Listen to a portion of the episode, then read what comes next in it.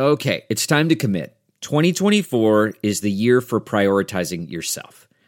Begin your new smile journey with Byte, and you could start seeing results in just two to three weeks. Just order your at home impression kit today for only $14.95 at Byte.com. Byte clear liners are doctor directed and delivered to your door. Treatment costs thousands less than braces, plus, they offer financing options, accept eligible insurance, and you could pay with your HSA, FSA. Get 80% off your impression kit when you use code WONDERY at Byte.com. That's B-Y-T-E dot com. Start your confidence journey today with Byte.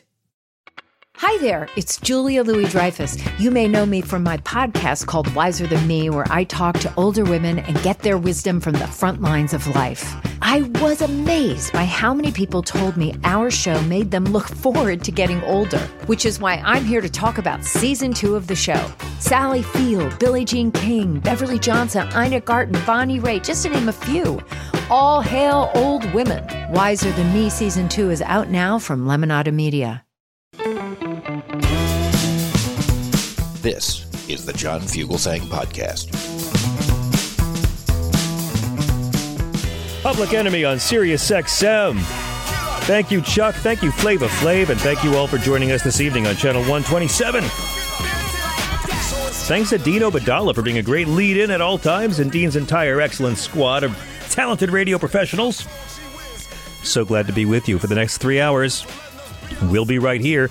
We invite you to join us in this space we've created at 866 997 4748. I'm John Fugelsang. This is Tell Me Everything, bringing good trouble to the right wing bubble. Chris Houselt is our executive producer. Down there in South Carolina, the great Thea Harper produces our show out of Brooklyn. I'm so glad you're with us today is the birthday of Madeline Kahn, the great Ian McShane, and Stephanie Miller. Yes, everyone, happy birthday to Stephanie Miller. I, I was on her show this morning, and I just I, I wanted just to take this time to thank Stephanie for all she did. Uh, that whole period where she was mentoring a young Dianne Feinstein. We got a good one coming up tonight. Some of our favorite people will be here. Senator Gustavo Rivera who represents uh, the New York State Legislature from the Bronx, will be with us. One of our favorite guests to talk about politics, and I, I hope Senator Rivera joins us and that his building wasn't washed away. Have you guys seen the videos of what happened in New York City today? I, I, I was all spent all day running around the city in cars doing media appearances, and I forgot to pack two of every animal before I left. It was crazy, flooding everywhere in New York City. I hope you are safe wherever you are. We're also going to welcome our good friend Max Burns of Newsweek with the weekly wrap up, and a lot of things happened this week. And then, you know, you guys have been saying to me, hey, man, we got to take a break from all the politics. Let's get some fun guests here that aren't all politics. And I'm like, yeah, let's do it. Sure. So we're getting comics and getting entertainers. And we taped a lot of interviews this week with various movie actors and musicians. And uh, there's a lot to cover. A lot has happened this week. And can I just begin by saying, I'm old enough to remember when Republicans would petulantly, needlessly, stupidly shut down the entire government and hurt Americans because they hated Democrats. But I've lived long enough, my friends, to see Republicans petulantly, needlessly, and stupidly shut down the entire government and hurt Americans because they hate other Republicans. We've we've reached Valhalla. Do you realize the week we just survived? The week we just outlasted. I mean, the week began with Bob Menendez under indictment the Republican Party really doesn't want him gone. I'm I'm more and more thinking, you know, however it turns out, I just love that every senator of every party should be terrified of taking bribes. And he could become the Democratic George Santos, but uh, you know, his prosecution and Hunter Biden's prosecution is proof that the DOJ is not weaponized against Biden's opponents.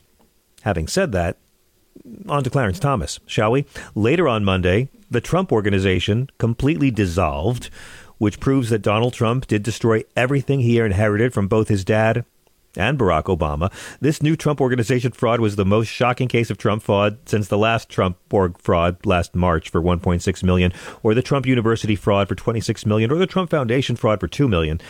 But real Americans know it's all just an elaborate Marxist woke leftist hoax to make Trump uh, commit more fraud. Tuesday, for the first time in American history, a sitting U.S. president walked on a picket line. Wednesday, for the first time in history, a former U.S. president pretended to walk on a picket line while slavishly attacking the unions and defending management. And of course, Wednesday night was the debate. It feels so long ago, but at the Reagan Library, they all accused Joe Biden of helping our enemies. At the library of a man who armed both Saddam Hussein and the Ayatollah. It was a great debate. Tim Scott reminding us all the best way to fight poverty is to threaten poor people with more poverty. And Ron DeSantis, who is like every possible bad side effect of Ambien all at once. Um, then there was Thursday. And of course, yesterday was the impeachment inquiry. And let's be fair about that. I know we made a lot of fun of it last night and played a lot of clips, but this Republican Party is doing all they can to get old Joe Biden reelected to a second term. I mean, you know. Uh, how does Kevin McCarthy explain himself at this point? You know, I don't I don't always launch an impeachment inquiry to distract from my incompetent government shutdown, but when I do, I do it without a House vote or any evidence of wrongdoing.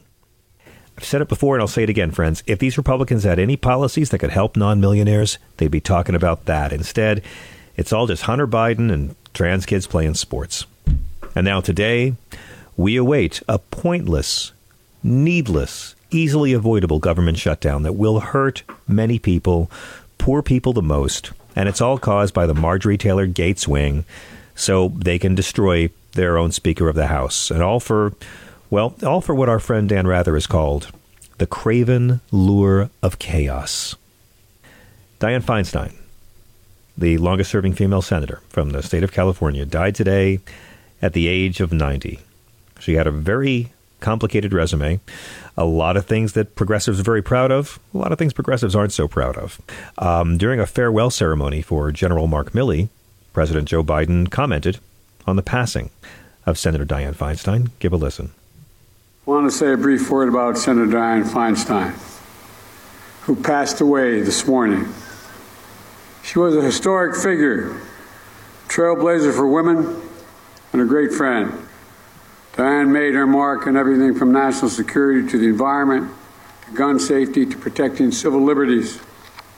The country's going to miss her dearly, and so will Jill and I. I have more to say about her later today.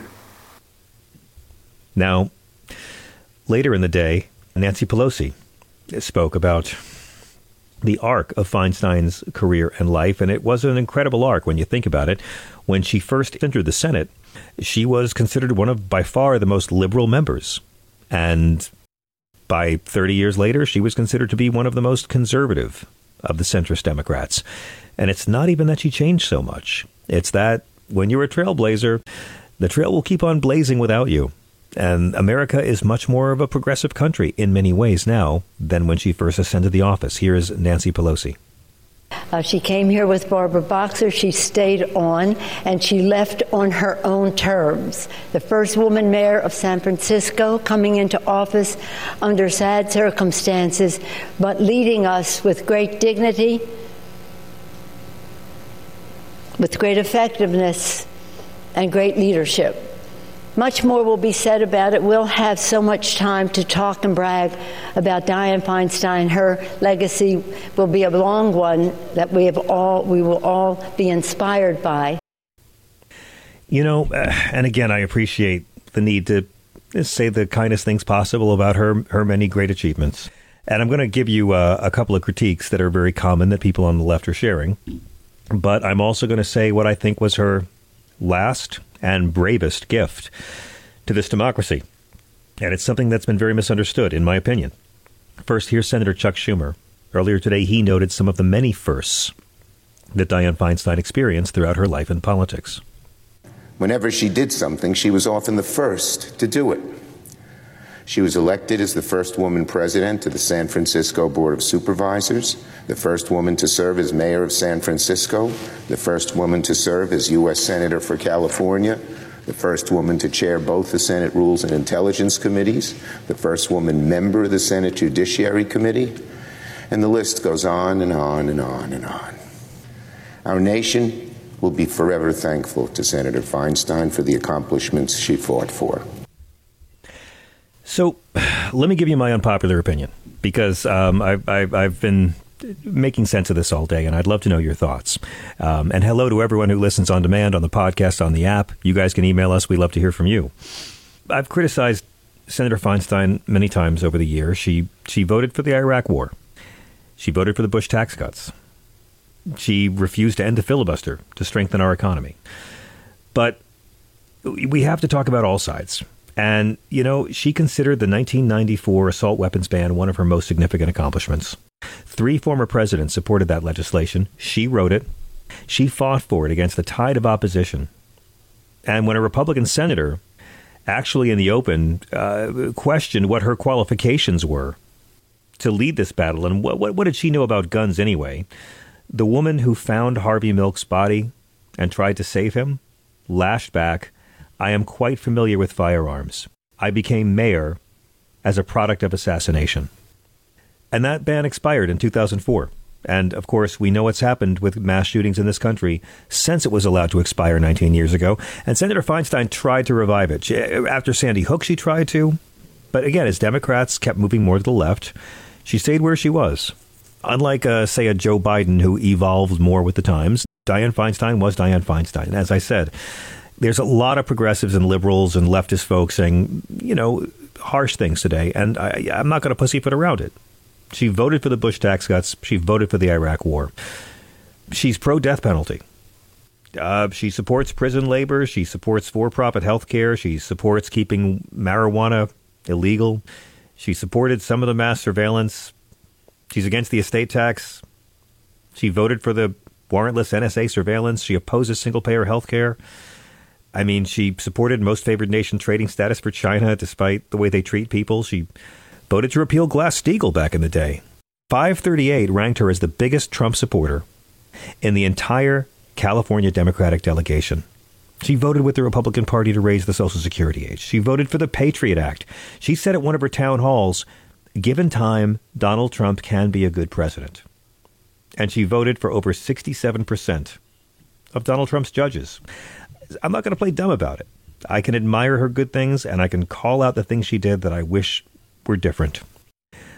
But I want to talk about the ageism because much has been made this year of how she's hauled herself in time and time again into the Senate, having shingles at the age of 89, kept on showing up, even though she was clearly having a lot of problems cognitively. She was having trouble with memory.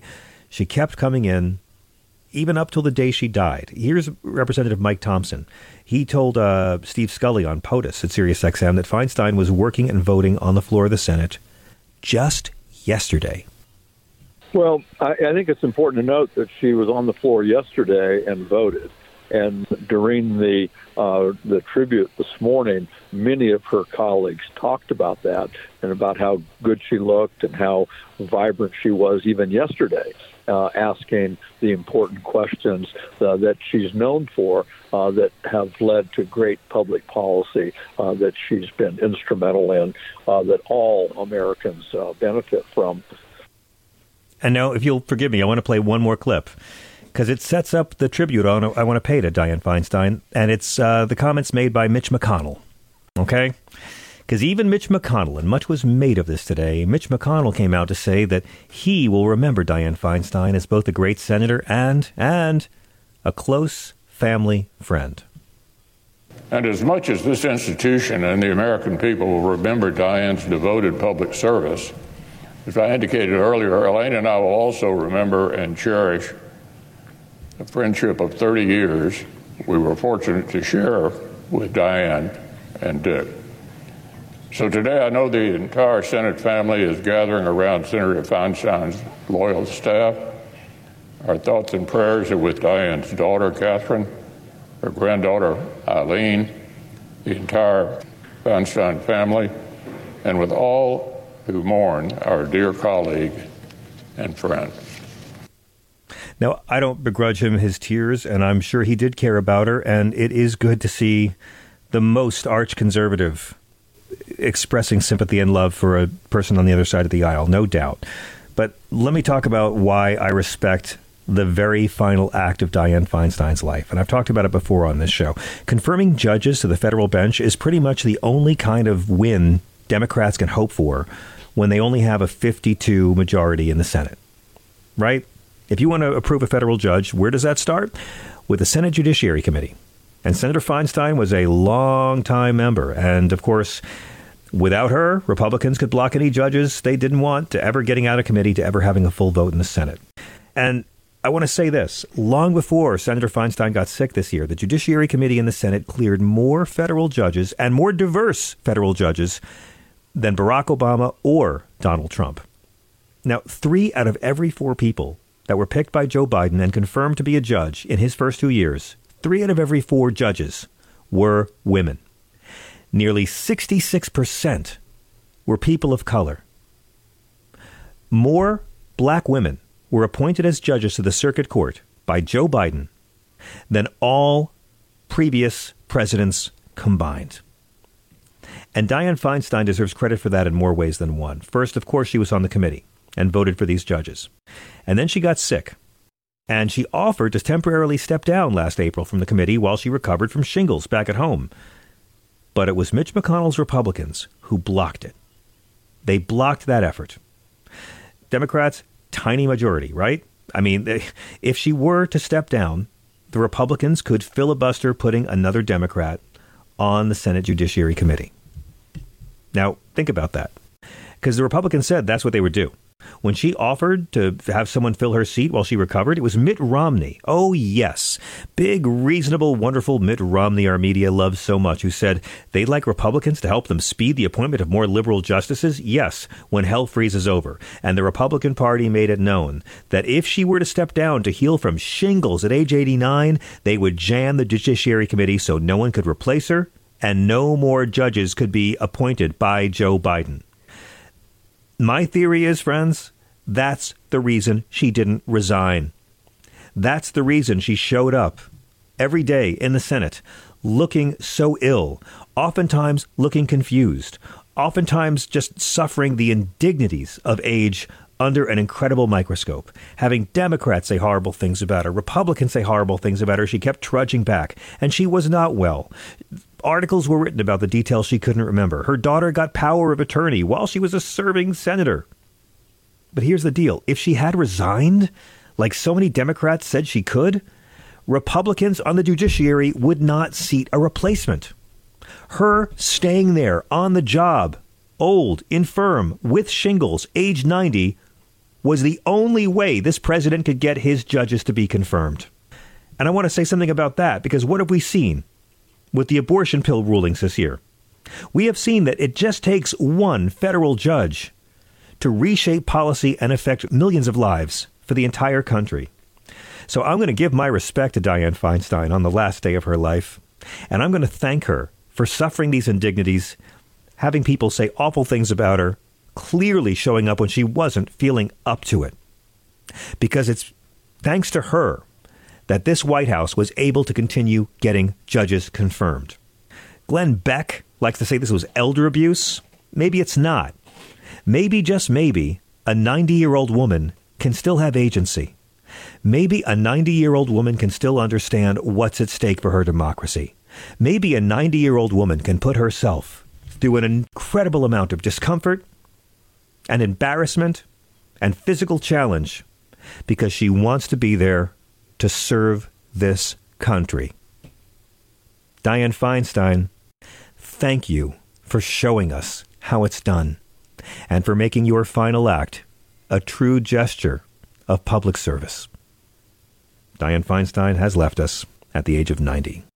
We're going to take a very quick break. And when we come back, we'll have your calls. And our good friend, the great senator from the Bronx, Gustavo Rivera, finally returns to our airwaves.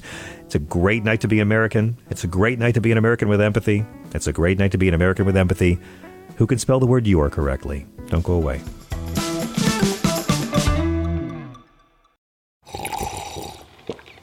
That's not just the sound of that first sip of Morning Joe. It's the sound of someone shopping for a car on Carvana from the comfort of home. That's a good blend. It's time to take it easy, like answering some easy questions to get pre qualified for a car in minutes.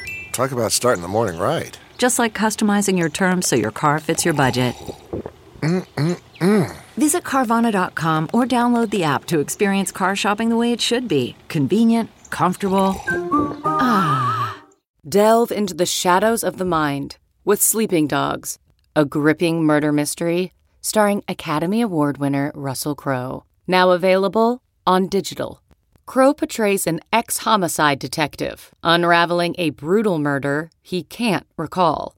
Uncovering secrets from his past, he learns a chilling truth. It's best to let sleeping dogs lie. Visit sleepingdogsmovie.com slash Wondery to watch Sleeping Dogs, now on digital. That's sleepingdogsmovie.com slash Wondery. Hey, everybody, it's Michael Steele, host of the Michael Steele Podcast.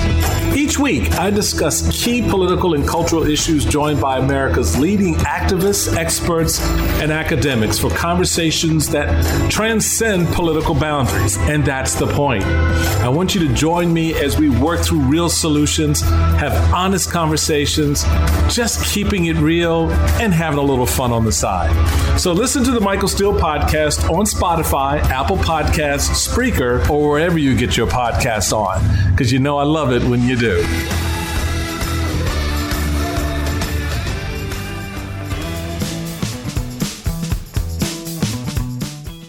I got to tell you, um, a lot of times we have guests on this show who are politicians, and uh, we welcome them warmly, ask them respectful questions. It's always fun to get different elected officials on this show, but most of them are, are, are creeps and we can't stand them. So it's so nice to actually bring on a public servant that uh, has earned my admiration over the years um, and is also one of the most fun guests you can have on a radio show. State Senator Gustavo Rivera has represented the 33rd Senate District in the Bronx since November of 2010. That's a district in the Bronx with Kingsbridge Heights and East Tremont. He's focused his efforts on addressing issues of health inequity, both legislatively and on the ground. A couple years back, his passion to improve the health of New Yorkers led Majority Leader Andrea Stewart Cousins to appoint Senator Rivera as chair of the New York State Senate's Health Committee. He's also served as the ranking member of the Crime Victims, Crime and Corrections Committee. And Senator Rivera has also championed and empowered Latino communities across the New York State and the entire United States. This guy's a real public servant. It always makes my heart good to welcome back Senator Gustavo Rivera. Hello. My man, it has been, I didn't realize it's been two friggin' years since I've been on Since your you- show. wow. Well, the pandemic kind of slowed us all down, man. Yeah, but my my my, uh, my my team told me that the last one, I think the last time I was on was like 21 at some point. Ah, I'm, I'm so glad to fix that. I'm sorry it's been so long. No, it's not a problem, dude. I've been busy. It's great to see you, Seth. First off, are are you okay? Are you dry? I mean, I've been trying to uh, explain to people what our city was like today. I've been in this town in hurricanes and nor'easters. I've never seen traffic affected by water like I saw today. Yeah, no, there was it was pretty bad. I did have to go out once during the day. We did have a couple of things that I that that couple of events that I was going to that got canceled during the day. But I, I heard from places around my district it was it was pretty bad. It was not as bad as some of the stuff that I've seen coming from Brooklyn.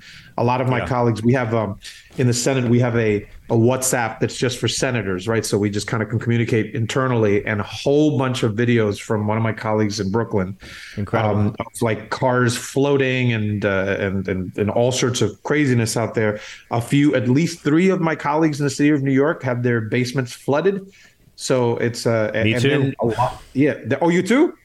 My, our basement, I wouldn't call it flooded, but we ruined all of our towels, mopping up all the water that kept pouring in. Yeah, we we Yeah, had it's- it's- we had like a lot of puddles all over the place, and it, it wrecked some stuff today. It was real. and nice. a lot of people and, and the one time that i did go out because there was a there was a like a coffee meeting that i was doing at a place not that far from where i live and so i was like going there under the under the raging rain. And and a, and, and a couple of people were like how do we get the bus to get to this other place? Because we got kicked out of trains. So they were shutting down trains all over the place uh, so the 4 train and the d train were both stuck at different times so that means that That's right. and that was just that was just here in the bronx they were all over the city so it was it was it was some real stuff dude it was craziness Well, I mean, fortunately, the good news was today in New York for all the New Yorkers who were struggling and didn't know how they'd, they'd manage. Um, Mayor Eric Adams authorized the uh, subway robot to tase fare jumpers during this, so That- I, that was- felt much safer good. about that.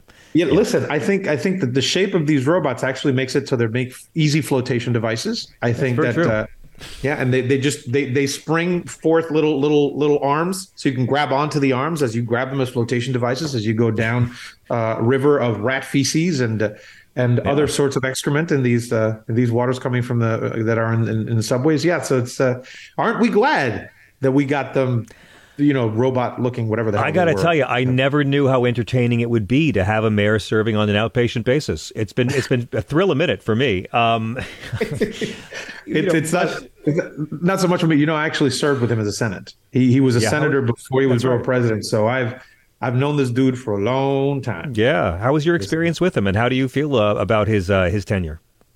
I'm, I'm not I'm not a fan. Uh, I think that there's like uh, I I remember the one one of the I can tell you many stories about him, but I'll tell you one that kind of to me encapsulates everything that that that I think about this mayor. Uh, it was we're still in the minority. This is a long time ago when Democrats in the Senate in New York State were still in the minority, and but there were we were close enough, and we were kind of figuring out there was these runaway Democrats that caucus with Republicans. There was a whole mess there, but not a single uh, Democrat had been at that time appointed to be a chairman um, from our conference, right? Because we were on the minority, and I remember that I was going to like a breakfast uh, for an organization, advocacy organization or something. And the night before, he had been appointed by the Republican majority leader as chair of the aging committee. And I remember going to him the next morning and being like, "Yo, Eric, what are you what are you doing? It's like you- you're you're you're chairman for these people. Like we need to stick together if we're gonna be." And he was like, "Listen, man, listen, uh, you gotta be for yourself, man. That's how we uh, that's how we do here." You got to do you. Don't be naive. You got to do what you got to do for yourself. And it was one of those things that was kind of a punch in the face because at that time we were really it was a really difficult time being in the minority in the in the New York State legislature as a Democrat was a oof, it was a it was a hellish time. So seeing him being in a situation where he kind of did his own thing so that then he could do his own thing as borough president and now doing his own thing as mayor it wasn't it's not surprising to me some of the some of the positions that he's taken and um i'm just uh, you know uh, I, I just i'm not a fan i'll just say that Yeah. but he did I- get us flotation devices uh nypd flotation devices uh, robots for uh for the uh for the floods today so there you go And you know, if he's staying at the at the Gracie Mansion, at least we know he's living in New York City. So there's that too. Um, yeah, I want you to run. You know that I felt that way for a long time. But let me let me ask you on a more serious note. How do you feel New York State and New York City um, are prepared for future climate emergencies? Because that was the thought going through my head all day today.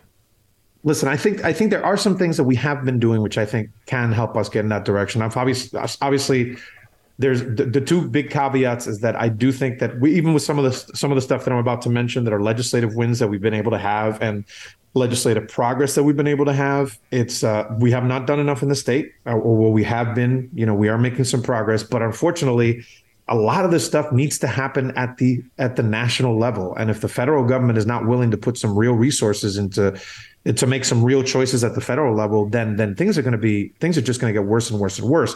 But we have done in the state of new york there's like we have a first in the nation zero emissions requirement for new building construction in new york state right. which was not which was not very popular uh, amongst uh, uh, our developer friends. We enacted something called the build public renewables act which allows the the new york power authority to to generate its own renewable energy. We uh, um, uh, we have we gave this year we gave in the budget we had 400 million dollars for the environmental protection fund for projects that protect the environment. Uh, and and then we have these are just some of the things that we have that we've been able to do. We have a, a host of bills uh, the climate change superfund act which we still have to pass in the state. We passed in the senate. We didn't pass it in the assembly. We have to fully fund uh, a, a bill that we passed a few years ago which kind of transforms the way that we uh, that we have uh, that we that we produce energy in the state of New York. I mean, there are some things that we have been doing in the state, but unfortunately, again, unless we get our act together at the federal level, I mean, unfortunately, some of these things are just going to get worse and worse and worse, and we're not going to be able to respond to them. That's right. I know, and um, that's the that's the concerning existential dread that every elected leader is either focused on or completely ignoring. And I do feel like blessed to live in a state where I'm not governed by complete climate denying muppets. You know, like it does seem Yes. like the better part of our legislature accepts science and isn't afraid to actually talk about how we can prevent all of this for the long term economic good, because preventing disasters is good for capitalism. I would say yes. There are obviously there are things that we're trying to do which make which are which go against some of the biggest you know bigger power players, particularly particularly landlords and development uh, like uh, uh, uh, real estate development and landlords in the state of New York are the most powerful lobby by by a mile, yeah. uh, because there is so much money in real estate that in the state of New York, that's where the wealthy really make their money, and so therefore, anything that we do that relates to that relates to finding affordable housing, to making to making uh, buildings. Uh, uh, you know, more more efficient, et cetera. These are always resisted by those folks. Mm-hmm. Uh, but but we so but we do have that that we have to contend with. But you are correct. There those types of Muppets that you referred to, we have other types of Muppets, but not the Muppets that actually deny climate change. Senator, I want to talk a little bit about your work in harm reduction for mm-hmm. how um, our state and city can handle the opioid crisis. Uh, I've given up all hope that the Sackler family will be dragged into the street and arrested for the criminals and pushers that they are. But you had a great statement this week where you said New York is leading the nation with expansive access to naloxone, fentanyl test strips, overdose prevention training, and harm reduction tools. Uh, and yeah. you're going to thank Commissioner Vasan and the NYP, NYC Department of Health and Mental Hygiene for the Commissioner's advisory and for issuing guidelines for overdose prevention centers, affirming yeah. their importance and legitimacy. How is the fight going? We all have known someone at this point who has died from synthetic heroin. We just saw the horrifying stories this week of, of fentanyl being found in a child's daycare center in Brooklyn. no, no, no, no, no, no, no, no. That was in my that was in my district. That was in your district. That was in my district, and it was one. There were two. There were three kids that uh, that were exposed to the the. We believe that it was fentanyl. There are some details in the investigation that are still private. So I would say that we we suspect that it was fentanyl, and one child that was one year old died uh, and this all happened in my district. Uh, the I, I, will tell you just to, to, back up for a second. The Please. the reality is that uh, overdose overdose deaths uh, is, is is is something that has is is a public health crisis of an an, an, an just an immense public health crisis. But unfortunately, the fact that we still have so many folks who have this stigma of drug use in the back of their head as a addiction as a moral failing. You know, Correct. when people, I know when when I was growing up in the '80s, you know, just say no to drugs, the war on drugs. You know, this is your brain on drugs, et cetera, et cetera. There was this. Uh, I what I learned, right? We and we taught everybody was, you know, that there were these these fiends, these these junkies, these crackheads. There were people that were making choices that were bad for themselves. That's right, and therefore they could be judged you know, as being less than the rest of us, and that and policy comes directly from that. It was just, and, and by the way, in places like the Bronx, the district that I represent, people of color and poor people of color have been dying from overdoses That's for right. generations. But a few years ago, thanks to those to those garbage humans that you described earlier, the Sacklers and other folks in pharmaceutical industry that lied about the addictive nature of opioids, then the expansive uh, opioid industry put you know these these easy painkillers were spread far and wide with a with a basic misunderstanding or I should say lying about the addictive nature of it.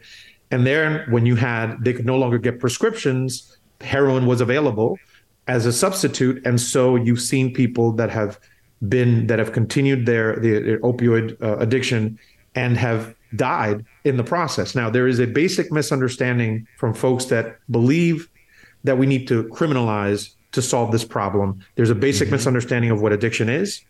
And there's just a basic, they're just ignoring the fact that criminalization has not worked. That's uh, right. So, in that context, knowing that criminalization does not work and knowing that addiction is not a moral failing, it is indeed a disease that must be treated like that, that is where the something called harm reduction comes in. And that modality basically first first says you we're going to meet you where you are. Not everybody's ready to quit today, and that's true of people who are addicted to heroin. These are pe- the people who are uh, uh, alcoholics, etc. We have to meet people where they are. We have to give them the resources so that they can seek treatment if they want it, but do it in a non-stigmatizing fashion. So not to guilt people into into it because that doesn't necessarily work. Yeah. And so if you're going to meet people where they are, this is where syringe exchange came from. The notion that if you're going to use drugs that you inject, sometimes what happened is that you would take a needle from somebody else that somebody else had used. So that means that it's more likely that you will get infections, that you would get that you would get HIV and AIDS, that you would That's get right. hepatitis C, etc. So you give somebody clean syringes, then you actually make it so that it's less likely they'll get those infections. So that is one of the first times that harm reduction, this not this this idea, the first you meet people where they are, you treat people in a non-stigmatized way, uh, and then you provide them the access to the resources that they need to get better on their own on their own terms. That is where harm reduction is, and I'm a big believer in it, uh, and I've Me become too. a big believer in it. Uh, and last thing I'll say, because I know that that was a soliloquy, but the what it leads to is there are there is something called that we refer to as overdose prevention centers. Yes, folks have referred to them as safe consumption sites, etc. They've existed around the world for about 35 years. There's two of these sites that are in the city of New York right now operating. It's one thing I can thank De Blasio for. Say what you will about De Blasio, but he approved them before he left uh, Gracie Mansion. These two centers are been operating for about two years, and over a thousand people, John, have overdosed at these centers, and not a single one of them has died. So people have overdoses at these centers when they're using under medical supervision. That's right. But not a single one of them has died, which means that they can get better because you can't recover if you're dead. so and true. that's kind of you know that that's kind of harm reduction. That's at the core of it. I'm humbled by how truly Christian this approach is. And being truly yes. Christian, being truly Christian, it's revolutionary and shocking because most actual Christian things really are in terms of their love and kindness. But, yes. you know, I'm sure that the critique you get the most is um, when you have these overdose prevention centers, obviously the drugs aren't handed out there. People bring their no, supply and it's a, That's it's a place where people come and, and, and, and fix. And, and if they get sick, there will be help on there on hand so mm-hmm. they won't die.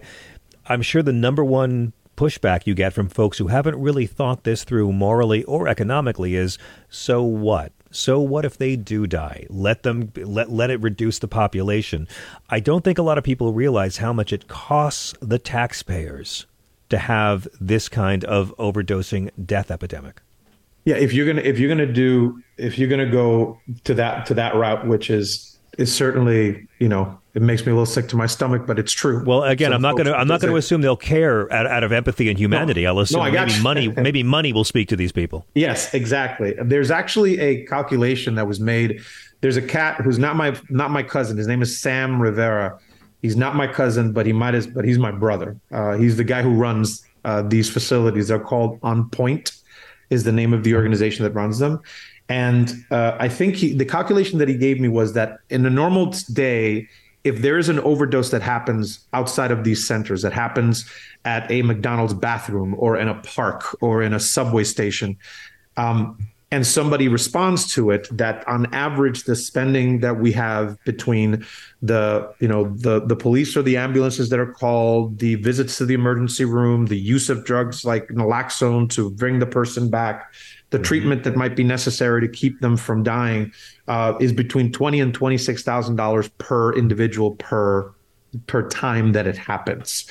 So if you have an overdose where somebody where somebody dies, well, first of all, that that might be your that might be your brother, that might be your cousin, that might be your neighbor. And, and, by the way, I should, as a quick parenthesis, the change in this happened a few years ago when white kids started dying. You're right. I'm just going to be clear, real right. clear about it. Real nope, that's that's that's the gift of the uh, of of the respectable opioid in pill form, isn't it? That suddenly Yeah, exactly. people started caring. Yeah, I remember. I remember being in the minority still in the state senate, and then hearing some of my Republican colleagues talk about uh, talk about people who use drugs and people who were, who were dying from overdoses, and talking about how we needed to treat them with you know humanely and and bring them treatment. And I realized at that moment, like, damn, this is. th- thank you for coming to the party. I mean, you're late. This has been going on for a while, but you know, but the party's still here. So let's you know, let's uh, let's welcome you. Uh, but but anyway, so what what we have is that when somebody is having an, an overdose in public, the the things that cost the costs around it twenty to twenty five six thousand dollars per individual per time that it happens. But just start just start multiplying what they did. And I wish I had it right here. I don't have it on my. I mean, obviously, this is not a visual, uh, you know, uh, medium. But since I'm seeing you, I was going to show you a little, a little, a little uh, vial of um, of of of one of the of one of the drugs, not naloxone, but the but what they use to actually sometimes bring people back. And he keeps them. Sam keeps them, uh, and then makes little earrings off of them. So he is this reminds Narcan? You're, are you talking about? No, is this Narcan you're yes, talking about? Yes, yes, yes, Narcan, but, but but done it, but but in a but not in a but not in a not in a uh, in a nasal uh, mist form, but Okay. it's in a little in a little vial that you can actually Okay. just you know that they use in in in in small quantities if necessary. The the fact is the majority of these of these overdoses, by the way, are managed with with oxygen. They they watch the people when they when they start to nod off a little bit. They they say like, "Hey, John, John, are you here? Let's put some oxygen on you," and they manage them in ways that don't require medical intervention. Matter of fact, I think in the two years that they've been operational, they've had to call an ambulance like maybe 11 times in the entire time that they've been operational and and this these so these places are revolutionary certainly It's true. Um, it's true. but but but it, but they're and those are the types of things that I that you know I as I we've been we've been friends for a couple of years. You know I don't take small swings, so it's like I, I don't play small ball. This is actually something that even my Democratic colleagues might have a might have a a resistance to with what I call the ugh factor. Yeah, you know they're like ugh, but drugs and ugh. I know, I know, and they don't want to be seen as being permissive. But it's like this. Correct. Is, look, I got, I got people I grew up loving who aren't here anymore because of heroin, and precisely. It's and, and and this is so so this is and one of the things that I'm doing by the way, and I extend this and I actually extend this as a serious thing. If you'd want to watch, if you want to go with me to actually see what happens in one of these centers, anytime, Gustavo, anytime. Okay, because the, the it is it is transformational. A, co- a colleague who shall remain nameless, because we have visited with a lot of colleagues who don't want press necessarily, and I said that's Yeah. fine. I just want you to see the work that they do there. They went there, and we were in the room where the drug use actually occurs, and there was a young man who was about to had all the paraphernalia in front of him ready to to use and looks up and sees us there and asks us like are you some are you the folks that makes this to make this possible? And she said kinda. And so they they she, she came towards him and all of us and i was and i was shook john. I was like older more moderate person i- i- are they going to freak out? And and instead they turned into a mom. And they they began to have like a 10 minute conversation with this kid who was just saying like you know i'm in my mid 20s i've had some rough things in my life but i would not be here if it wasn't for this place and I've been able to kind of get myself together and I'm figuring things out, et cetera. But the fact that they were able to have that human moment and and they were able to see my colleague was able to see somebody who was not who was not a, a, you know somebody who's like this monster you know or, or, you know behind the corner injecting but instead as a person That's it. and then starts thinking because that's what leads for us to think about policy differently so i i i'm trying to get everybody who will come i'm trying to have them visit to actually see the work that's being done so they don't assume that it is what it is not and it's it's it's transformative work and again that's what i you know i don't take Yeah. small swings so that's no, that's what I things I'm working admire. I, I I would love to come with you sometime, anytime. And and again, anyone who's ever loved a person who is struggling with addiction knows that you never want to give up. You Mm-hmm. never want to give up, no matter how much suffering that involves of just caring and caring and caring. And and let me let me shift gears a bit. But before I do, let me just ask: How can our listeners learn more about OPCs and the work that's being done? Um, well, you can certainly follow me uh, on all social media platforms. I talk about it constantly at NY Senator Rivera. Also, you can Google uh, On Point New York City. Um, that is the organization that is doing uh, this work. Matter of fact, I'm going to do it right now since I'm standing right here. Yep, you can Google On Point, O N P O I N T, NYC.org and then you can follow along because there's a whole bunch of stories that that that they that they've put out there. So you can kind of see the the there's it's a challenging thing, but but the, we're really changing history with these places, and and uh, and anybody who who wants to to help, you know, pay, start paying attention to the work that they're doing, and then start talking about it in your neighborhoods. Since I have a bill to authorize them and regulate them across the state of New York to allow for, uh, localities that want them to have these facilities. great. Uh, you can you can guess that is a complicated and difficult political Yeah. thing to do. But working on it, and there's other places along the country that are ready to getting to, to, to do this stuff. Pennsylvania. That's why. Vermont, I believe. Like there's a couple of places that are trying to that are trying to put this together. So I'm I'm very much To pushing me, for it.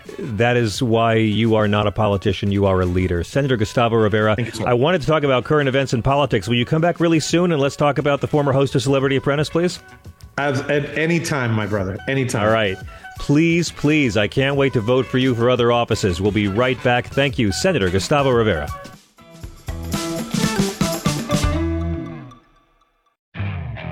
Okay, picture this. It's Friday afternoon when a thought hits you. I can spend another weekend doing the same old whatever, or I can hop into my all new Hyundai Santa Fe and hit the road. With available HTRAC, all wheel drive, and three row seating, my whole family can head deep into the wild. Conquer the weekend in the all new Hyundai Santa Fe. Visit HyundaiUSA.com or call 562-314-4603 for more details. Hyundai, there's joy in every journey. CarMax is putting peace of mind back in car shopping by putting you in the driver's seat to find a ride that's right for you. Because at CarMax, we believe you shouldn't just settle for a car, you should love your car. That's why every car we sell is CarMax certified quality so you can be sure with upfront pricing that's the same for every customer. So don't settle. Find love at first drive and start shopping now at CarMax.com. CarMax, the way car buying should be.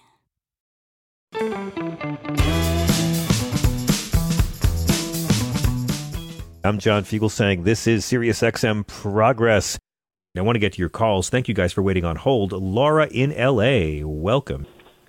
Hi, Hi, Laura. yes. Oh, I was talking about uh, Dianne Feinstein, Please. and um, I've just followed along over the years and years, and I was shocked because, like, Tell the. San Francisco Chronicle had her um, in real time the other day yelling at one, not yelling, you know, just bossing one of her staff members around.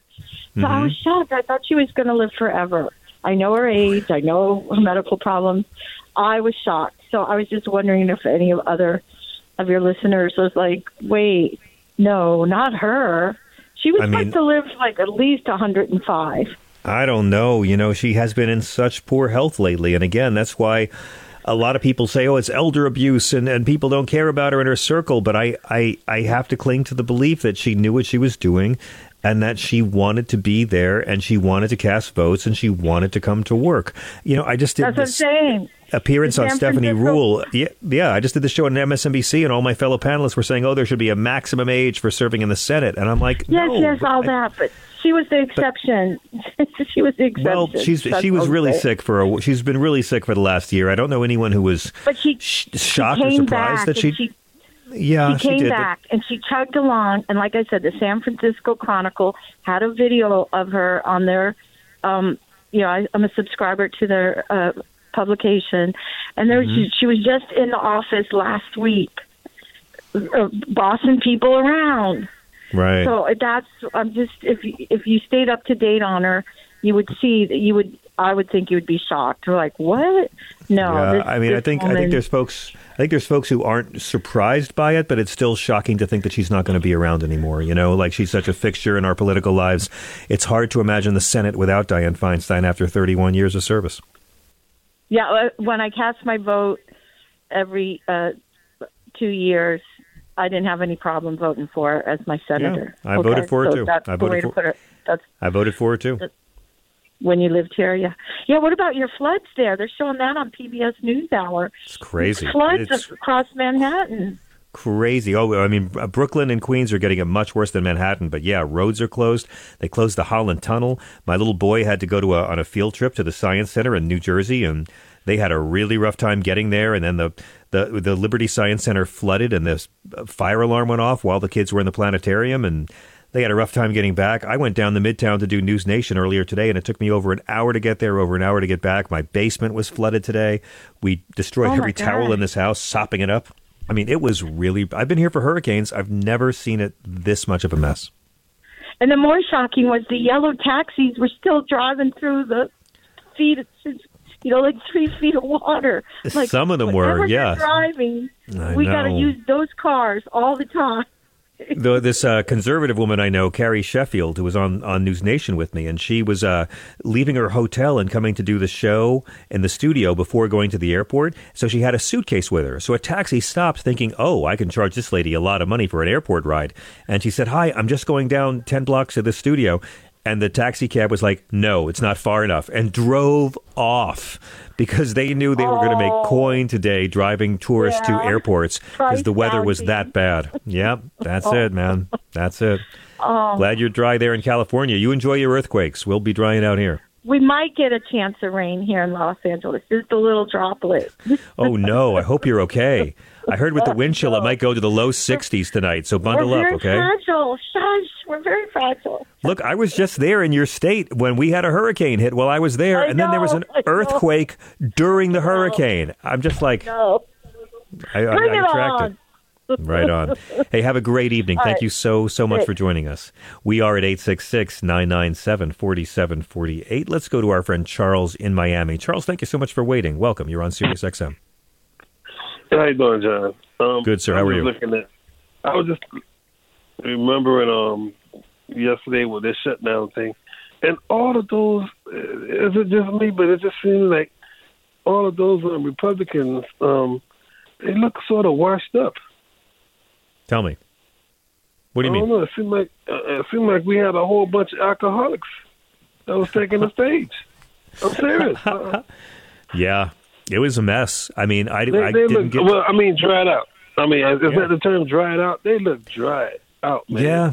Yeah, no, I thought I thought I was ready. Please open up some wine coolers. Please give him some give him some drugs, anything. They'll, they'll- I mean, it just seemed like a, a combination of of stagnant water and dirty water. And Chris Christie dropping these jokes that he thought were so funny. He sounded like when Bill De Blasio used to drop punchlines in the Democratic debates four years ago. And it was always oh. so painful. And the crowd, Bill De Blasio would have this line you knew he'd worked on all day, and he would reveal it, and the crowd would be silent. And Chris, that was Chris Christie the whole night.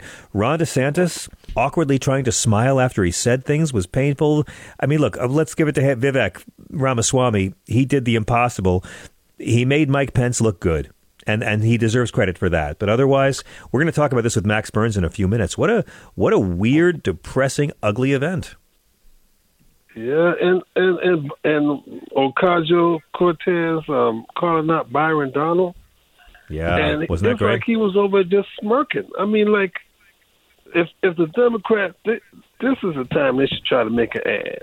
Is this the reason why you know you guys voted for these people? Because they're not helping with inflation, they're not helping with crime, all the stuff they promised, and and we have a government shutdown Yep. that they that they caused. I mean, hmm, Democrats should uh, somebody put their head together. We should Yeah. really make them pay for it. You know. I mean, this guy and this guy Byron Donalds is just. I mean, like you, you know, I got nothing against people who've been in trouble with the law and then turn their lives around. Those are my favorite people, and I'm I'm against weed prohibition. But like this guy got arrested for weed uh, for marijuana distribution in '97. Charges were dropped. He went into a program. So good for you. God bless. But then you're still supporting the modern drug war. And then in 2000, he pled no contest to felony bribery. He had a scheme to defraud a bank. He got away with that.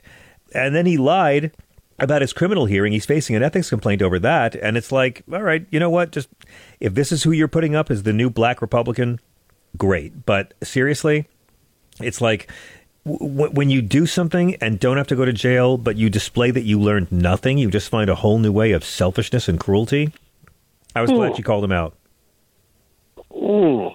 But Yeah, I- Google I his- Google his record best sometime. way- I think that's the best way to describe these Republicans. I thought it was mostly also about the money, but the selfishness, Yeah.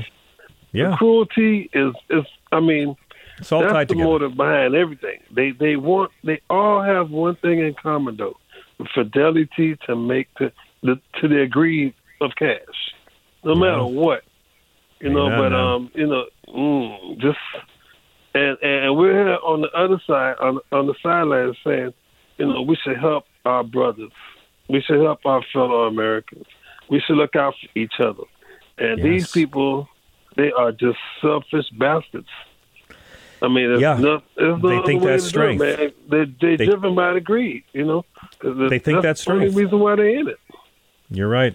I, I, I completely agree. And again, the media can't call them out for that because the media is terrified of being called biased. It's like it doesn't work that way anymore. Media, like, uh, jokes over. Like, like stop, stop pretending that the two sides have anything in common. The front runner for president in the Republican Party is a criminal who is a fascist who is facing 91 counts in four jurisdictions, and he wants to end democracy, and he violates the rule of law, and he's running for president to pardon his crimes.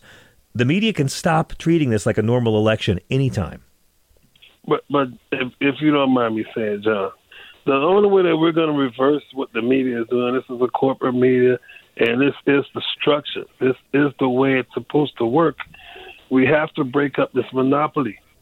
We got to break up the monopoly so we can get, you know, even if there's a small little sliver of a progressive, whether it's a newspaper uh-huh. or you know free speech TV, I think it can actually thrive because it would be comp- it would just be the right competition for all of these conservative giants. But we're never right. going to get there until we break up this monopoly. I, I, I, and and that I mean, I'm working with people every day that's for my community, and for them to tell me that Biden is something wrong with Biden and the Democrats don't like black people and all this other crazy propaganda, I'm like, what the what what is really going on here? But it's the media.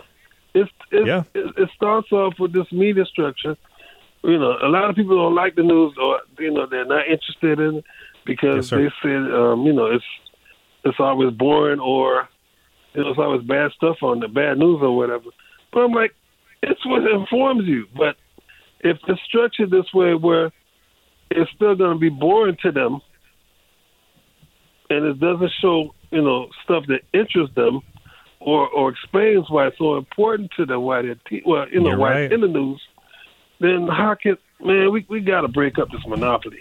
And I, I blame, and this is at the foot of every single Democrat. I don't care because, yeah. you know, I'm, I'm not going to sit up here and act like, you know, I, I, the people that we vote for are not um, mesmerized by all of the money that they see from the other side or what uh, corporate, you know, it's fair. What corporations are also trying to um, entice Democrats with. Yeah, totally fair. And and far too many Democrats drink from the same trough. I'll agree with you. But in terms of reform, the only people that you're actually going to find fighting for real reform are in the Democratic Party. The best choice I've seen for reform in this country consistently in my lifetime has been to vote Democrat. And then once they're in office, kick their asses every day to be better and more decent.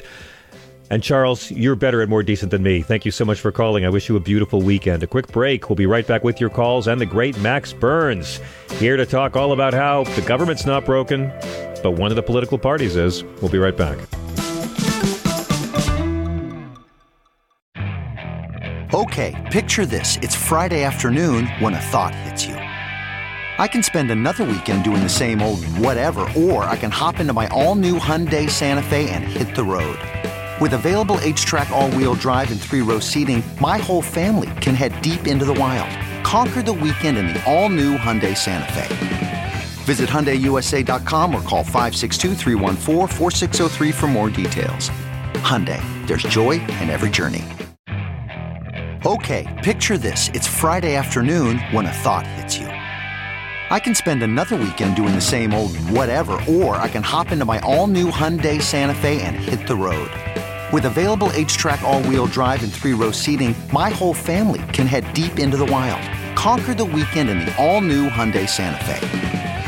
Visit HyundaiUSA.com or call 562 for more details. Hyundai, there's joy in every journey.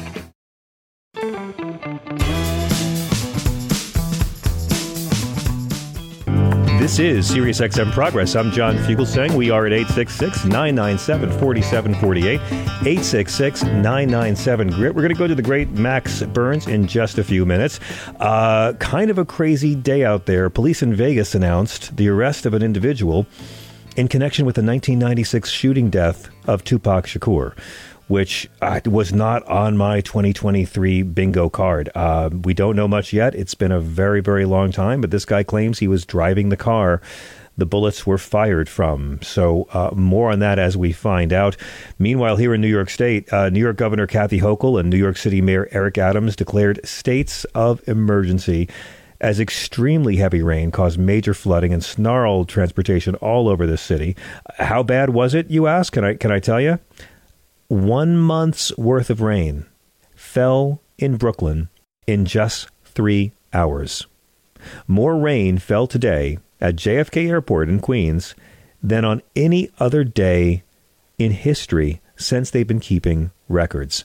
And 23 million people were under flood watches across New York, New Jersey, and Connecticut. Just crazy. Meanwhile, we're what, 24 hours away from a shutdown of the federal government, and House Republicans are back at square one after failing again to advance Kevin McCarthy's own continuing resolution. Now, uh, I'm really pleased to fight for more on this and what is going to happen with a government shutdown that's as evil as the rest of them. But again, I'm old enough to remember Republicans shutting down the government because they hated Democrats and were willing to hurt Americans. I've never seen one when they're willing to hurt Americans because they hate other Republicans. For more, let me bring in someone much smarter and more moral than me. We got our tech problems straightened out. Max Burns is a Public Relations Society of America award winning Democratic strategist and political columnist. His advocacy work has guided some of the most successful American companies and campaigns in achieving their messaging goals. You may have enjoyed Max in the Daily Beast, News Nation, NBC News, or right here on Progress. He's got a couple of great new op eds. One of them for CNN that Yahoo carried is Government isn't broken the Republicans are. Max Burns, welcome back to SiriusXM. Hey, How are man. you, sir?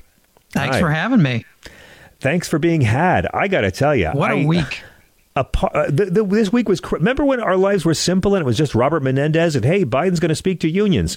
I mean, it's gotten crazier and crazier since Donald Trump's corporation was dissolved on Monday. That seems like a month ago. And I got to be honest, Yeah. a part of me really thought the Marjorie Taylor Gates wing of the Party of Lincoln was going to end their pantomime and allow our government to function. I thought they can find other ways to hate Kevin McCarthy, but the hatred has blinded them to what they were sent to Congress to do. Where are we at right now? It looks really likely that we are going to have to shut down this government again in a couple of hours tomorrow night, and for no reason at all. Yeah, it certainly seems like it's headed towards a shutdown, which would make it now the sixth Republican-led shutdown in modern history. so I guess they Republicans have proven if there's one thing they're good at when in power, it's making sure nothing actually works. But but as of today, there was a vote. Kevin McCarthy tried to put up a continuing resolution, basically That's a short-term effort to fund the government for a couple months. And that was repudiated by his own party. 20 plus Republicans voted against it. And not only voted against it, but made sure in their speeches to really stomp on Kevin McCarthy's throat and remind him that this is what happens when you break your deal with the Freedom Caucus. So the question I have for Donald Trump, for anybody trying to work with the GOP, is who do you actually call? Like who commands a working majority in the party? And the answer seems to be nobody. It seems to be Donald Trump. I mean, is this shutdown not happening because he has commanded his winged monkeys of the night to make it happen? Yeah, 100%. And this is not something that's that's hidden or you have to read into. Donald Trump has posted on his social network throughout the week about the virtues of shutting down the government instead of doing a, a continuing resolution. And Matt Gaetz has clearly been in contact with Donald Trump throughout. He's been giving updates on the right wing news networks of what Donald Trump wants us to do. So if Kevin McCarthy's the Speaker of the House, he's got a funny way of showing it because right now he may be the least influential member of Congress sitting down. Yeah. I mean, we talked about it last night. This has been an historically unproductive Congress. It's really embarrassing. Uh, one of the worst Congresses ever in terms of actually just getting any kind of legislation onto a president's desk and signed. I know it's quaint to hope that can still happen, but I mean, I, I, I have to confess, Max, I pay a lot of attention to this. I'm reading it all day long. I, I don't understand what McCarthy's doing anymore. It's like he wants to obey Trump, but doesn't want to obey Trump. He could have cut a deal with Democrats to somehow keep the government going. But he, and, and those same Democrats would have agreed to keep him in the speaker's job when Matt Gaetz tries to fire him next week. But it looks like the government's going to shut down. They're going to somehow find the money to continue investigating Hunter Biden. And as soon as it starts up again, uh, this speaker is going to be deposed by his own side. Am I getting this right? Because I'm not sure I make I, I understand what I'm saying. You're absolutely right. I mean, the reason you can't see a strategy right now is that there is no strategy. You're watching Kevin McCarthy, a guy who's not great at political strategy in his best moments, actively sort of flailing for his political life. And he realizes, I think, too late that his inaction in trying to go across the aisle is what really is going to cost him because now he's going to get the shutdown. He's going to get nailed next year in these elections. Senate uh, Minority Leader McConnell has said as much that Republicans will be wiped out for this. And on, in addition to that, he's proven too weak to command votes. So Matt Gaetz and the far right have literally no reason to keep him around. The only thing I think keeping Kevin McCarthy in his seat is who else in their right mind would want to lead this party? I mean, this is the deal McCarthy made during that endless. Do you remember when our hearts were young and gay last January, Max? When we had to sit through fifteen, it was fifteen votes, wasn't it? The the nonstop humiliation. Back then, I said Kevin McCarthy's like one of these S and M slave dudes who forgets his safe word on purpose. I think just to keep getting pummeled and humiliated. He's been incredibly ineffective, despised by his own caucus, and seemingly without any kind of ingenuity. The guy spent his entire life trying to get to Speaker of the House, and he seems to have amassed zero political skills along the way. I mean, I, I keep saying Pelosi. Is. Pelosi's 139 years old, and she was able to keep the far left squad and the right wing Democrats who oppose abortion rights from Texas all unified. And that's something that I don't think we talk about enough in the press. I mean, this is something I made a point to talk about because it's important. Kevin McCarthy says the reason he can't keep the government open is because he just has a five seat margin in the House, that he's just got a majority that's too small to work. But Nancy Pelosi had literally the same margin during her last term as Speaker, and she kept the government open and Yep. passed a huge array of historic legislation for Joe Biden. Yep. I mean, this She- is a woman who yeah. never called a vote she lost, ever. Nancy, Pelosi was able to somehow save the Affordable Care Act while she was in the minority in 2017. It it is. It does stand out. The the leadership and the institutional knowledge there and the gaps. I mean, Nancy Pelosi. It is incredible that in her tenure, she never called a single procedural vote that failed, and we've seen Kevin McCarthy lose five of them in as many days, and that comes with a negative effect. I mean, when you start to look ineffective. There's a reason Donald Trump is calling Matt Gaetz and Marjorie Taylor Greene and not the Speaker of the House because Oh, Donald man. Trump wants someone who can actually move votes. And it's certainly not Kevin McCarthy. All this after McCarthy went down to Florida and groveled before Donald Trump and posed in a picture like Mitt Romney at dinner. And all along, it was all just part of an ongoing humiliation. Now, now, Max, how are they trying to pin this on the Democrats? Because I know McCarthy's trying to do that. A couple of months ago, he was praising the deal he made with Biden to avert a government shutdown. He's now reneging on it, and he's trying to make it out like it was Democrats that caused this. Yeah, and this is the exact Republican playbook that we've seen time and again. They're blaming Democrats on their unwillingness to compromise, which always means compromising to the right. That they want the Pentagon to end wokeness, however you do that. And they want Ukraine money cut that not even their own colleagues agree with. And Republicans in the Senate made that clear this week when they passed a bill including all that money that will certainly die in the House. But it's it's this same blame game of trying to shift this onto the Democratic Party when you control the House, you made the deals that you made, and Democrats have offered to work on something comprehensive and bipartisan. They have not heard back from a single one of these so-called moderate Republicans. So it shows you just how hollow the game really is.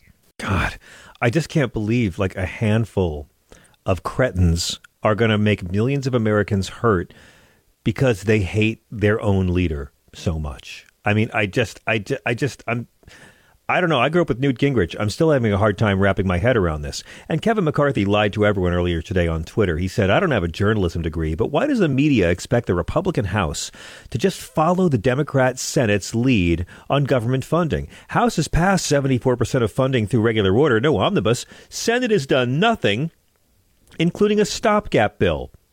He literally had a correction added to his tweet by Twitter. I saw. Reminding us that in the Constitution, the Senate may not originate general appropriations bills. I mean, he's so desperate, he's literally lying to everyone and uh, getting pantsed by bots. I mean, the remarkable thing is Kevin McCarthy is known to sort of review his social media stuff before it goes out. So this passed through him, and he didn't even realize that he's going afoul of the origination clause. I mean, it does sort of reinforce this image that Kevin McCarthy's trying to change right now that that he doesn't quite know what he's doing. He certainly doesn't seem to have the respect of his caucus. And even if he did, he doesn't seem to understand the rules by which the House operates that someone like Nancy Pelosi or even John Boehner understood pretty well. So I mean, right. you think about John Boehner and the Tea Party. Boehner managed to put them back in line for leadership votes, and they fell in line. With Yeah. Nancy Pelosi and the Progressive Squad, they were going to oppose her renomination. They ended up meeting and working it out and coming to an agreement that everybody benefited from.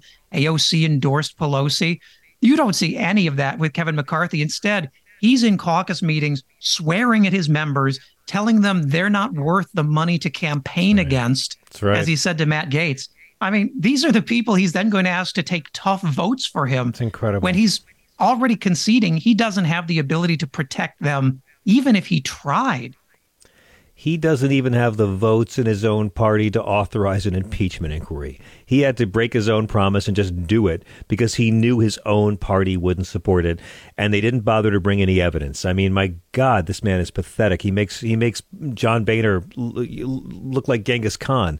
Um, I want to bring in some listeners, Matt, to talk about some issues, but I'd, I'd like to ask your thoughts on the passing of uh, Senator Feinstein today. I opened the show by you know, addressing her age and all the demands that she resign and saying maybe she stayed there because she's on the Senate Judiciary Committee and the Republicans made it clear while she was alive that if she resigned or took a leave of absence for shingles, that they would not allow a replacement to be seated. I actually feel like for all of her infirmity, she had the agency and she made the choice to keep coming into work while she was dying with dementia and shingles because she wanted to get more Joe Biden judges approved. I mean, now that she's gone today, the Republicans finally said, "Oh, well, uh, we'll allow a replacement."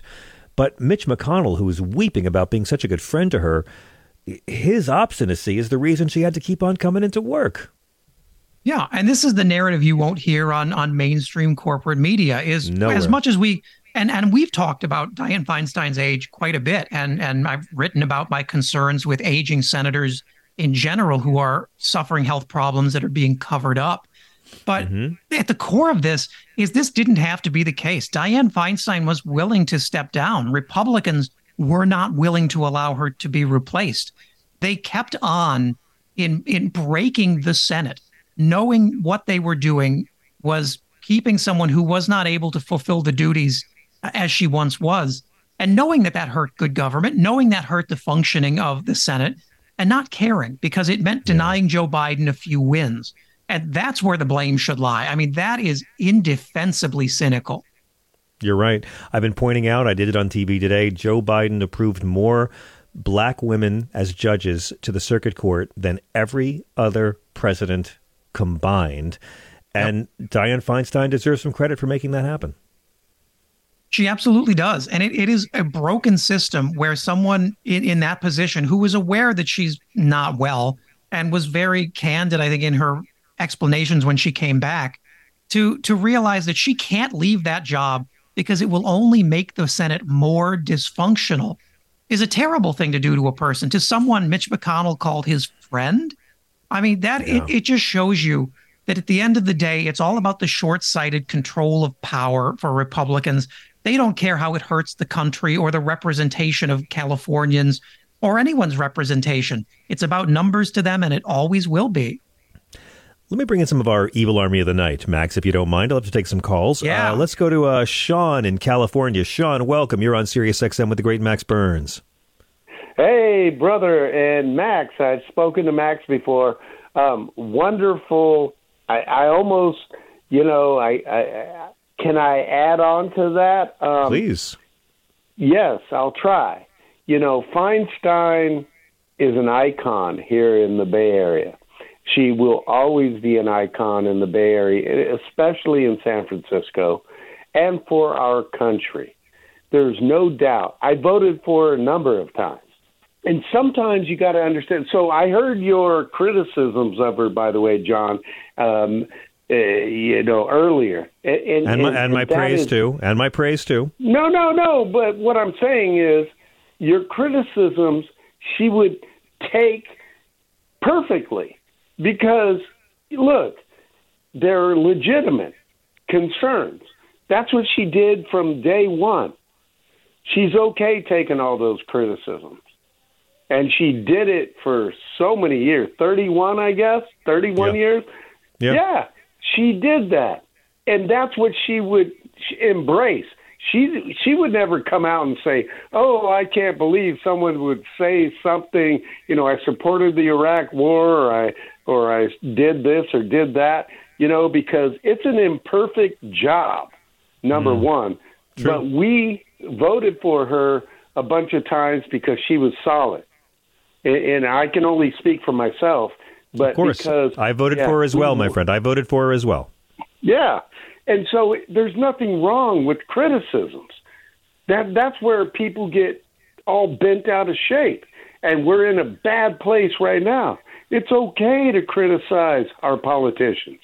It's all right because everyone's going to say, "Where does my tax dollars go? Where do they go?" Right? Yeah.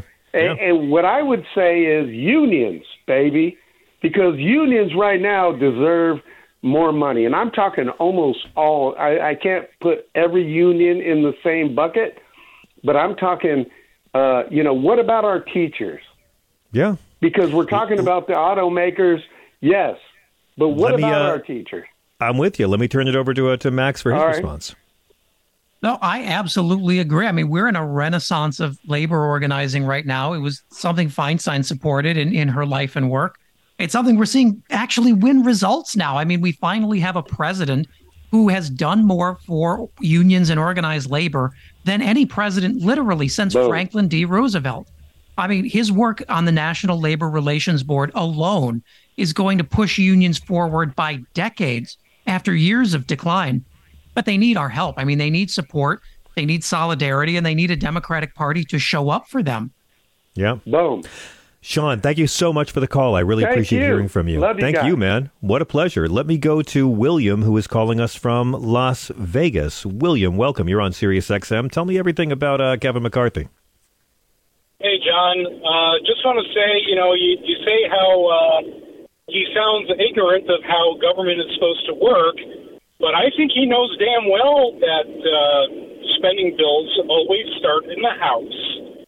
But Yeah. he relies on the willfully ignorant MAGA Ah, base right. who love to be lied to Max, so that he's right. they can pass the buck and blame someone else, even when they know how government works. Boom. Well, I don't know if the, I don't know if all the MAGA base knows it to be honest, but you're right. Kevin McCarthy does know it, and he's counting as Donald Trump does on ignorance of people, and again, counting on the ignorance of people who get all their news only from right wing sources. Don't forget, these right wing politicians have a built in mode of bullshit because they are they are operating in a media bubble where uh, there's no critical thinking. Donald Trump can come out and say that he spoke to these unions and he spoke to the striking workers because the reason they're striking is they don't like electric cars and everything I just said is a lie, but Fox News will not correct him when he says it on their airwaves. Max, I think he makes a great point. No, it, that's absolutely true. The only challenge is the MAGA people hate Kevin McCarthy. I mean, Kevin McCarthy's playing for these corporate lobbyist groups who are going to push this out and use it in the elite press. And they're the ones in this moment who actually have a lot of power, except that they're not being told how to use it very well. I mean, they're being asked to push out lies instead of try to push Republican voters to support their speaker's bills.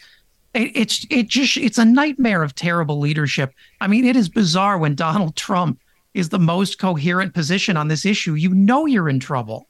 Oh. yeah. All right, thanks, John. William? God bless William. Thank you for calling in. Let me get a let's get another call. Uh, let me go to uh, uh, Rich in Indiana. Rich, thanks for waiting on hold. Very certainly. Thank you. Very certainly. Thank you very much. Thank you. I wanted to uh, bring uh, to the fore the idea that Senator Feinstein was chair of the Senate Select Committee on Intelligence from 2009 to 2015. And at the end of 2012, she and her uh, committee authored the Senate Intelligence Committee report on CIA torture. It was published right. 2012. That's right. And um, the thing that's really important about that document is that it ended up in 2017 during Trump being, uh, as the redacted document, um, classified and black bagged and disappeared. But also It that the, needs to CIA, the back. CIA, the CIA objected to her releasing it as well. Very certainly. And CIA was into her computers while she was putting the thing together on two separate occasions and burgled them. They stole data off the machines that the select committee was using to compile the document. Okay, so here's the deal. As this thing is sitting in limbo somewhere, we now understand what a president is permitted to do in terms of de- declassification of documents. I think, easy peasy, it would be really cool for our president to declassify this classified, redacted thing and Ah. bring it back as Senator Feinstein's um, document to tribute. Have the memory of fact in a physical form again. Because just uh, last week, uh, there's a, a Gitmo detainee named Ramzi bin al Shibh who is uh, so deteriorated by the CIA's torture program that the judge has agreed to the request of counsel that he can't um, withstand trial. That's And right. so That's right. After 19 after 19 continuation years of- after 19 years of being tortured in Gitmo, he's he's unfit to stand trial because his brains are completely fried. You're right. and he was he was in black sites before he got to Gitmo. And this is the CIA torture program, and we No, you're right. gotta have her. We gotta have her black and white document, even if a third of it is redacted. We've got to claw it back from from Gina Haspel, who waterboarded uh, KSM, I think like eighty times. He has the record. It's I mean, true. it's, it's Let me it's ask. I want to ask wrong Max and about wrong this. and wrong. Max, I think that maybe the worst the worst thing Donald Trump ever did was make people forget about how bad George Bush and Dick Cheney were. Right and on. Maybe there's not there's Dude. not an appetite to like reopen the old torture debate again. But I say, so what? I think it's so dangerous how George W. Bush has gotten more and more normalized over the past couple of years, and how Dick Cheney has used Donald Trump Yeah. to make himself look Yeah. more re- reasonable and pro-democratic. Well, but what do you what do you think, Max Burns? What do you think, Max? No, I mean, you're right. I mean, I think there is still a thirst to talk about what we did during the war on terror and torture. It's just that the people who have the thirst to talk about it are mostly people in CIA black sites who can't talk to a reporter. I mean, I've opposed this sort of excessive classification regime. Democrat or Republican, we've seen classification and national security defenses grow and grow and grow to specifically keep things out of the courts that the government cannot defend. And I mean, I think that we need to rethink classification laws entirely and have something akin to a Truth and Reconciliation Council Boom, about what we did under the Bush years. It's I that agree. bad. I completely agree. You know, Max, I'd be most remiss, and thank you, by the way, Rich, for the call. I'd be most remiss if I didn't talk about the emotional and historical highlight of the week, um, and that's Joe Biden showing up, the first ever sitting president, on a picket line. It's I mean, never happened.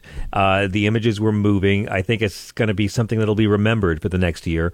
How do you feel the week went? Um, and how? And you have a new piece in the Hill called "Joe Biden proves Democrats can deliver for labor."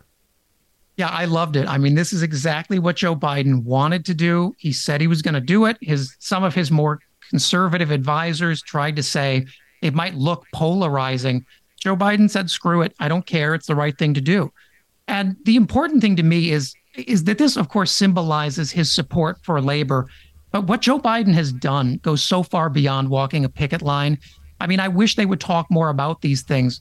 Like with the NLRB appointing Jennifer Abruzzo as general counsel has changed that organization forever.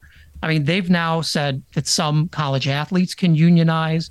They put forward a huge decision against Cemex Construction, which appears to say that if a company like Amazon harasses and rigs a union election, as Amazon has done three times in Bessemer, that's right. Uh, that That's the right. NLRB can man can unilaterally instate a union on that place and require them to begin collective bargaining. I don't think people understand how big and transformational a decision that is and how much power that gives back to unions. Yeah, you're right. I, I guess I should also ask you about the low point of the week, which would be uh, what I call Henchman Con, the Republican presidential debate uh, at the Reagan Presidential Library, which was fitting because it showed that amnesia can be contagious. Um, it it went. I mean, I was live, so we didn't get to watch it live. I saw the clips. It was so much worse than I thought it would be, Max.